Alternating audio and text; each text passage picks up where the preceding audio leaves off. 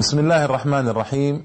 الحمد لله والصلاة والسلام على سيدنا رسول الله وعلى آله وصحبه ومن والاه. أما بعد، الإخوة والأخوات، السلام عليكم ورحمة الله تعالى وبركاته، وأهلا وسهلا ومرحبا بكم في هذه الحلقة السادسة والستين من سلسلة الحملة الفرنسية على الجزائر، وفيها أتحدث عن أمر يهم كثيرا من المستمعين والمشاهدين، ألا وهو ما هو موقف المثقفين الفرنسيين من استقلال الجزائر؟ يعني ما هي ردات فعلهم حول هذه القضية؟ ماذا كانوا يصنعون؟ ماذا كانوا يعملون؟ والمثقف كلمة واسعة، لكنه يعني أنا أقصد به كل صاحب علم، صاحب فكر، صاحب فن، صاحب منصب، مركز ثقافي فكري. ما كنت أتحدث عن السياسيين ولا العسكريين، هؤلاء معروف أمرهم أنهم يعني لا يمكن أن يقبلوا هكذا طوعا باستقلال الجزائر، وما نيل المطالب بالتمني ولكن تؤخذ الدنيا غلابة. لكن أتحدث عن أهل الفكر وال أهل النظر والثقافة الذين يؤسسون لمبادئ حرية الإنسان ويؤسسون لمبادئ الحرية والإخاء والمساواة. ما هو موقفهم في هذا؟ نحن رأينا في الحقيقة مواقف سيئة سيئة جدا، ورأينا وسنرى مواقف معتدلة شيئا ما. أما مواقف سيئة فكانت في البرلمان الفرنسي، وأنا في الحقيقة أعجب أعجب جدا من البرلمان الفرنسي، ذلك أن البرلمان ينبغي أن يكون آخر حائط صد كما يقولون لانتهاك آه مثاليات الأمة، لانتهاك شعارات الأمة، لانتهاك الشعارات المرفوعة في الأمة. البرلمان هو طبعا آخر حائط صد يدافع عن هذا. فإذا البرلمان وقع، وإذا البرلمان شارك، وإذا البرلمان رضي وأقر، فعلى أمة السلام إذا فعلى أمة السلام إذا فالقضية خطيرة. موقف البرلمانيين الجزائريين كان سيئا وسيئا للغاية. موقف الساسة الساسة من جملة المثقفين، أنا ما أتحدث عن العسكريين ولا عن الساسة الساسة هؤلاء الذين يفترض أن يطبقوا القانون الفرنسي، الدستور الفرنسي، أن ينظروا في هذه القضايا، أن يراعوا هذه القضايا، أيضا كان موقفهم سيء سيئا وسيئا جدا في الجملة. يعني كل هذا في الجملة، يعني هذا يمنع من وجود نواب، من وجود ساسة جيدين. أنا ما أتحدث عن هذا، إنما أقول في الجملة يعني سيء. القضاء، أين صوت القضاء في فرنسا؟ بل وجدنا من القضاء من يشجع، كما ذكرت في حلقة حلقات سابقة، يشجع ويسكت على الكوارث التي كانت تجري في الجزائر، وهكذا وهكذا. لكن كان هناك مواقف أيضا المفكرين كانت سيئة، من الكاتب الفرنسي الجزائري المولد ألبير كامو، وهو مشهور في فرنسا، بل مشهور عند الذين يقدسون المفكرين الغربيين في عالمنا للأسف الشديد، والعالم العربي والإسلامي يظلون يزعجوننا بأولئك المفكرين، وأنهم مفكرون أنهم عظماء وأنهم كذا. اسمعوا هذا موقف أحد العظماء عندهم، يعني الكاتب الفرنسي الجزائري المولد ألبير كامو، والذي كانت أمه تعيش في وهران، أدان بمرارة رومانسية المفكرين حول جبهة التحرير، وقال، اسمعوا كلام خطير، أنا أؤمن بالعدالة لكنني سأدافع عن أمي قبل أن أدافع عن العدالة. يقصد يعني سيدافع عن كون بقاء الجزائر فرنسية قبل أن يدافع عن العدالة، وهذا ما يمكن أن يقوم به مفكر صاحب مبادئ. هذا مفكر صاحب مصالح إذن، وليس صاحب مبادئ. قاتل المشكلة أن كامو قاتل في صفوف المقاومة الفرنسية الاحتلال الألماني، هذا أولا. فكان ينبغي إذن أن يشعر بمشاعر الجزائريين، لأنه فرنسي عانى من الألمان، وأيضا نشأ في وسط أحياء فقيرة في وهران، وعرف عن الجزائر كثيرا جدا. فكان ينبغي أن يكون صادقا مع نفسه، ما يمكن أن نقول أن هذا لا يعرف الأمر ولا يعرف الحالة وربما هو معذور و... بل هو يعني تربى في الجزائر. آه طيب، وطبعا هنا أدان أدان العنف من الجانبين هو، بينما هذا غير صحيح. اليوم يقولون عن فلسطين نوقف العنف من الجانبين، أي عنف هو؟ هؤلاء الفلسطينيون مساكين، أخذت أرضهم، أخذت بلادهم، فعل بهم الأفاعيل من سنوات طويلة جدا. فإذا قاموا وردوا على هذا الهوان يقال أوقف العنف من الجانبين، هذا هذه مصطلحات تلبيسية تلبيسية إبليسية يقوم بها هؤلاء الغربيون. نعم. مع ذلك وظف علاقاته الجيدة لإنقاذ عدد من المواطنين الجزائري الوطنيين الجزائريين في المعتقلات الفرنسية، في يناير ستة وخمسين دعا لإنجاز هدنة أهلية تلتزم فيها الحكومة الفرنسية وجبهة التحرير الجزائرية باستهداف أهداف عسكرية حصرا ولا يتطرقون إلى أهداف المدنية. المهم غير أن كامو في الحقيقة كان أبعد ما يكون عن الحياد حسب ما يقول جيمس لوسيور في كتابه حرب غير مدنية، وهو دراسة مستنيرة حول ردة فعل الطبقة الفكرية الفرنسية على تلك الحرب. فانتقادات كامو ألبير كامو يقول هذا جيمس لفظائع الجيش الفرنسي أصبحت أخف مع الوقت، كما أنه لم يتقبل أبدا الطموحات الوطنية للجزائريين، فيما أصر على أن الوطنية الجزائرية نابعة بالكامل من العاطفة. وفي الأوساط الخاصة المغلقة كان ألبير كامو يواصل تسمية الحرب الفرنسية شكلا من أشكال الدفاع عن النفس.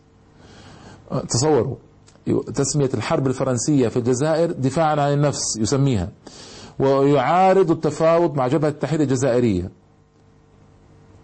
وكان كامو ينتظر ظهور قوة ثالثة في الجزائر تستطيع فرنسا أن تتفاوض معها حول تسوية تضمن مصالح الأقلية الأوروبية في الجزائر. رأيتم الأمر كيف؟ حتى أن جان بول سارتر في الحقيقة، هذا أيضا مثقف معروف مشهور وكاتب وجودي ملحد نسأل الله السلامة والعافية، المهم جان بول سارتر كان له موقف من المشجع للجزائريين، كان يشجع الجزائريين ويرى أن أن الحق معهم، لكن بنزعة يسارية أولا سيظهر تبعاتها بعد قليل سأذكرها. ثم إن جان بول سارتر كان صادقا مع نفسه وأمينا مع نفسه، لكان أنكر كل الأشكال المماثلة ونظائرها، لكنه كان ممن زار الدولة الصهيونية المسخ وأعلن مساندته لها ضد الفلسطينيين. فلا يمكن إذا صاحب مبادئ أن يصنع هذا، ونحن نعلم أعمال الصهيونية الصعبة، فكيف كيف لسارتر أن يؤيدها؟ لكن أخذ لكم القوم في الغالب في الجملة أصحاب مصالح، وإذا كان عندهم مبادئ فهي مبادئ متقلبة نسبية، سميها ما شئت في الجملة، وهذا لا يمنع أن يكون منهم عدد منصف. نعم، هنا أيضا مع اشتداد وطأة اشتداد وطأة التعذيب، وأنا ذكرت لكم في التعذيب ما أعود الآن في الحقيقة، هنا ذكروا أيضا جملة من أعمال التعذيب أنا ما أحب أن أعود إليها، ذكرتها في حلقتين سابقتين أو ثلاث حلقات سابقات خصصتها لهذا الموضوع لخطورته. فبرزت أزمة أخلاقية داخل المجتمع الفرنسي، وانتشرت مراكز التعذيب انتشارا كبيرا جعل كثيرا من الناس يتساءل عن هذه المراكز وما الذي يجري فيها. طبقة المحامين، طبق بعد بعض المفكرين من الجزائريين وهؤلاء من جملة المثقفين صاروا يعني متخوفين جدا من هذا الذي يجري على أرض الجزائر. من أي زاوية يتخوفون؟ يتخوفون من قضية أن مبادئ الجمهورية الفرنسية هي عرضة للزوال، عرضة لأن تتشوه صورتها في العالم، وكأنها لما تشوهت بعد تشوهت طويلا، لكن هم يعني يتخوفون من تسقط هذه المبادئ كلية وتسقط مبادئ التي قامت عليها الجمهورية الفرنسية، ولأجل هذا كان يدافع أكثرهم. إذا كانوا يدافعون عن جمهوريتهم، يدافعون عن فرنسا في المقام الأول وليس عن الجزائر، الجزائر تأتي في المقام الثاني أو تبعا لذلك تأتي، إنما تخوفهم يأتي على فرنسا وعلى الجمهورية الفرنسية، على مبادئ الجمهورية الفرنسية. وبالنسبة لنا لا بأس بذلك إذا كان سيريحنا وسيرجع لنا شيئا من حقوقنا. آه طيب آه هنا آه كلام طويل من في هذه القضية ونقولات طويلة عن أشخاص من المثقفين الذين كانوا يغضبون من هذه القضايا، قضايا التعذيب، قضايا البطش والتنكيل، وذكروا كل عوامل، ذكروا كم ذكروا قرابة عشرين طريقة للتعذيب، ذكرت معظمها وجلها ما أعيد أن أقولها من جديد. كان من المفروض أن ينعقد في باريس مؤتمر مضاد للتعذيب في الجزائر بتاريخ ثمانية عشر مارس ألف وتسعمائة وستة وخمسين تحت إشراف جمعية الحفاظ على حقوق الإنسان وجمعية الدفاع عن الحريات والسلام، إلا أنه لم يتم السماح لهم من قبل رجال الأمن وبأمر من السلطات، الأمر الذي أفضى إلى اشتباكات دامية بين جهاز الأمن وأعضاء المؤتمر. إذن هذه أيضا نظرة فيها بعض الإنصاف لما كان يجري في الجزائر. من أجل الحد أيضا من هذه الإجراءات التعذيبية عقد مؤتمر خاص نظمته جمعية الحفاظ على المؤسسات القضائية والحريات الفردية، كان مناسبة هامة لشجب انعدام المشروعية التي تتميز بها الأوضاع داخل الجزائر. وكتب من مقررات المؤتمر: نلاحظ بكل امتعاض استمرار النيل من الحريات الفردية في كثير من المناسبات، كما نستنكر ما يتم في الجزائر من لجوء إلى أفظع أساليب القمع التي تتشكل في أشكال من التعذيب الجسدي أو الحجز الإجباري أو غير ذلك من ألوان التعذيب أو التنكيل غير الإنساني. وجملة معظم هؤلاء كانوا من اليساريين، اتجاه اليساري في فرنسا. نعم، الثورة أيضا الجزائرية أصبحت مثار انقسام شديد في الرأي العام الفرنسي، انقسام حتى خيفة من الحرب الأهلية في فرنسا، حتى أنهم قالوا أن من أسباب تسريع ديغول لتسليم المفاوضات مع مع حزب جبهة التحرير الوطني والحكومة المؤقتة، وكان من أسباب تسريع هذه المفاوضات أن ديغول كان أشد ما يخشاه وأن تنتقل هذه الثورة ومشكلاتها إلى فرنسا وتبدأ تحدث حروب أهلية وتنقسم فرنسا بعد ذلك. لذلك كان رجل بعيد النظر في هذه القضية، وافق على على ما لم يوافق عليه كل الساسة الفرنسيين من قبل، وعلى ما, ما لم يوافق عليه كل العسكريين الفرنسيين من قبل. وافق عليه ديغول، هو عسكري وفي الوقت نفسه رئيس الجمهورية، فجمع بين السياسة والعسكرة، لكن مع ذلك اضطر لهذا الموقف اضطرارا كبيرا. انضمت فئات كثيرة من اليمين واليسار لمعارضة الحرب، وكان أشهر صور المعارضة صدور بيان عن مئة وواحد وعشرين شخصية يمثلون رجال الفكر والأدب الفرنسي. آه طبعا وهذا لأول مرة يقف الفرنسي والجزائري، البيان يقول: جنبا إلى جنب أمام المحكمة ليعلنا أنهما متفقان على ضرورة منح الشعب الجزائري حريته، وعلى أن سفك الدماء البريئة وسيلة دنيئة لخدمة أغراض الرأسماليين. آه يعني طبعا هذا تجد فيه نفس اليسار واضحا. آه نعم، وانضم إليهم بعض رجال الكنائس في التنديد بأعمال التعذيب، وقامت مظاهرات في أواخر سنة ألف وتسعمئة وواحد وستين لذلك. طيب، إن العديد من النقابات لم يعجبها ما يحدث في الجزائر، فطالبت بوضع حد لهذه المسألة.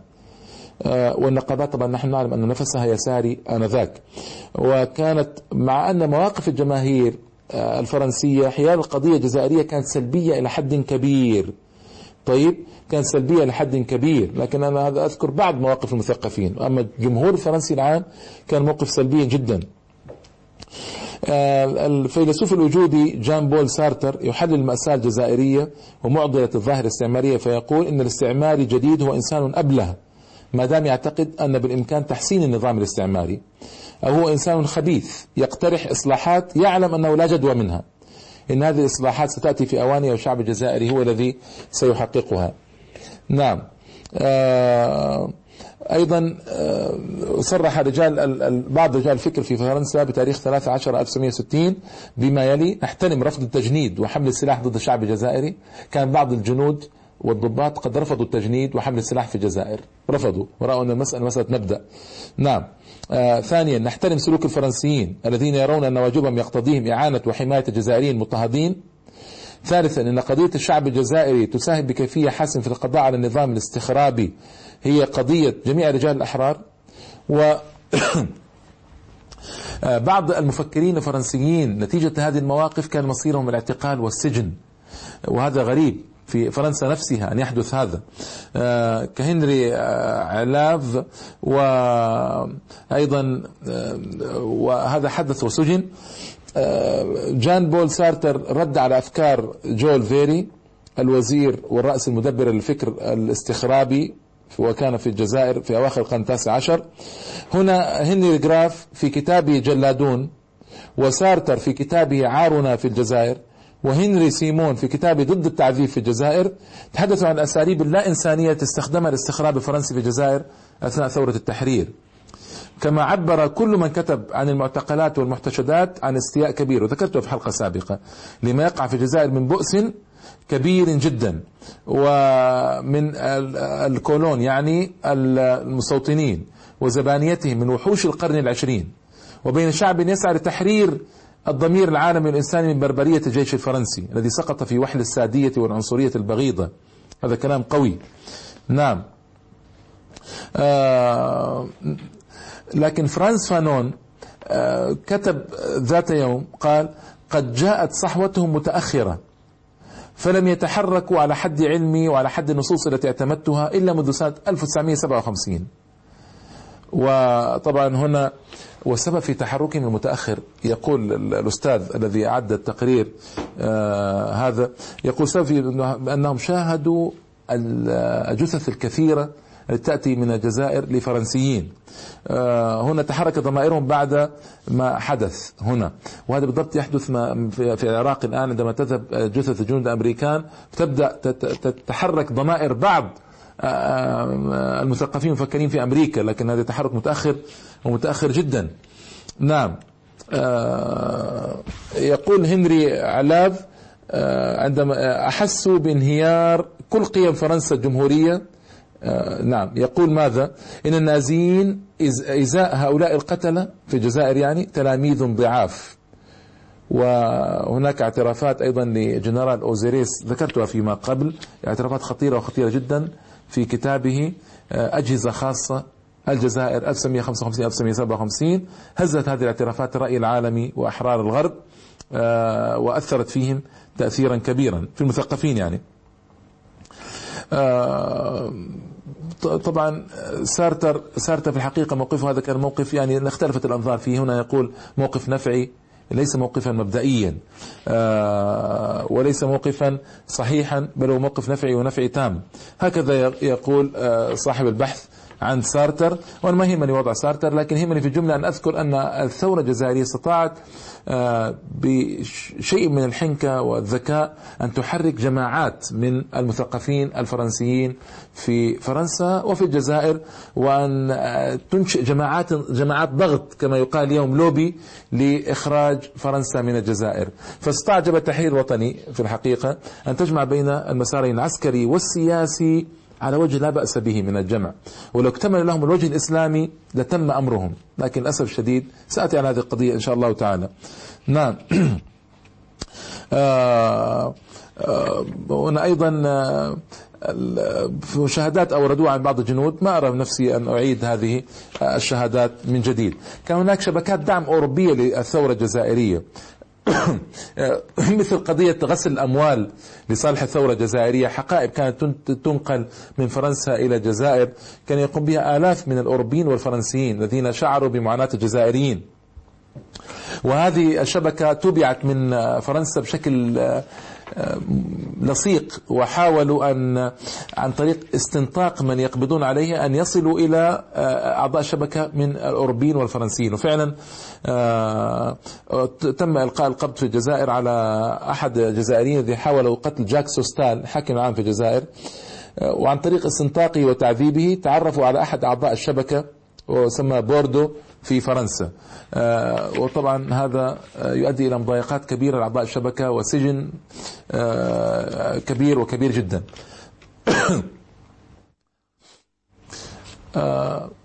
هذه بعض مواقف المثقفين. عندنا مواقف على مدار التاريخ في فرنسا. في قصة لطيفة جدا لامرأة اسمها إليزابيل، هذه إيزابيل ويلهمين إبرهارت إبرهارت ولدت في ألف وثمانمئة وسبعة وسبعين بجنيف بسويسرا من أم روسية وأب هويته اختلفوا فيها، لكن يقولون إنها إن أب إن أباها كان مسلما إن أباها كان مسلما كان طبيبا. هذه كانت في الحقيقة امرأة متحركة جدا ومتحرقة على أحوال الجزائر. في جنيف كان لها ارتباط مع أوساط المهاجرين، كانت تستقبل المطرودين والثوريين هاربين من سيبيريا، الشباب الأتراك المعارضين للحكم آنذاك في بلادهم. ترعرعت في هذا السياق، استطاعت أن تأتي إلى الجزائر. قبل أن تأتي الجزائر أيضا قبل أن تأتي للجزائر اتصلت بما كان يجري آنذاك في باريس من العروة الوثقى وجمال الدين الأفغاني والحركة الثقافية التي كانت تجري في باريس آنذاك من قبل جمال الدين الأفغاني وأستاذ محمد عبده. وصلت إلى الجزائر في أربعة أغسطس ألف وثمانمائة وتسعة وتسعين بمهمة مكلفة بها من طرف المركز فلان للتحقيق في قتل زوجها زوجها قتل سنة ألف وثمانمائة وخمسة وتسعين على الحدود الجزائرية التونسية الليبية، وكانت ترتدي زي الفرسان وزي الرجال حتى لا يشك فيها.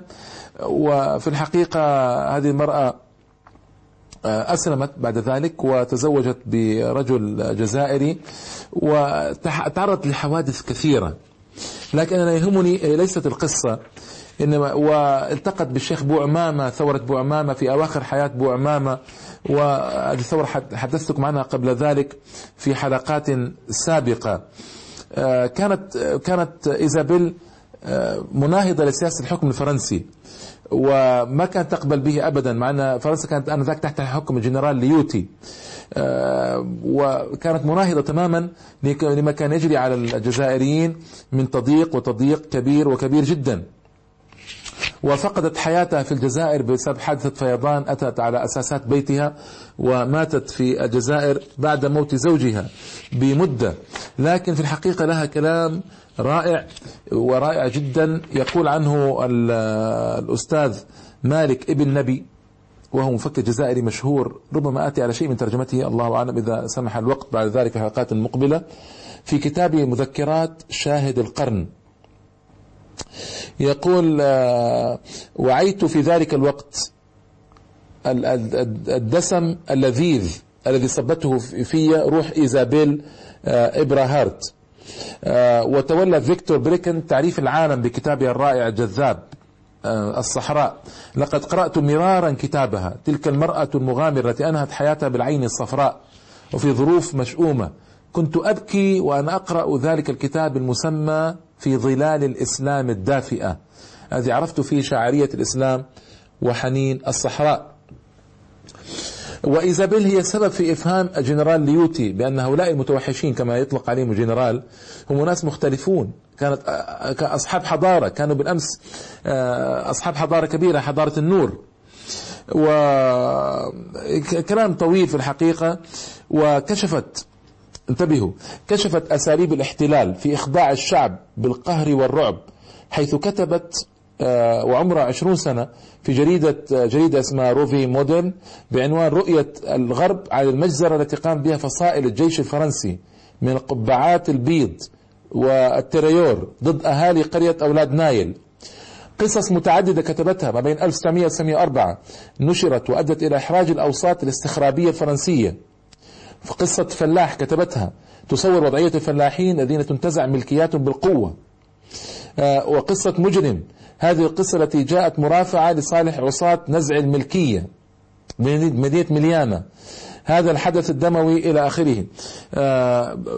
لها قصص جميلة في الدفاع عن الإسلام، دفاعا رائعا وجميلا جدا. وكانت هي تنكر كل ما يجري من جرائم فرنسا في الجزائر آنذاك. طبعا نحن نعلم أن فرنسا في القرن التاسع عشر في أواخره بالذات اشتدت وطأتها على المسلمين اشتدادا كبيرا، وعملوا عملوا مجازر في الجزائر، مجازر كثير بينت لكم قبل ذلك شيئا منها.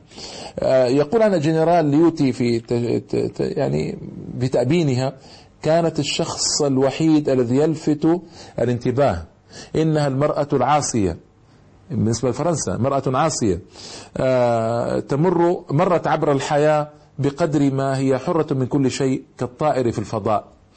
و طبعا هنا كلام كلام ليوتي، وهي عدوة لليوتي وهي اللي فضحت سياسة ليوتي في الجزائر. فأن يقول ليوتي هذا الكلام هذا كلام قوي ويمدح هذه المرأة لكن بعد وفاتها. بعض الناس يقول إن هذه المرأة كانت جاسوسة. قرأتها في بتحليل بعض الأحداث لبعض الجزائريين، وأنا في الحقيقة لا أدري عن هذا شيئا. أنا قرأت سيرتها وقصيرتها مطولة، ما وجدت أي نوع من التجسس في سيرتها، ما وجدت سيرتها عطرة.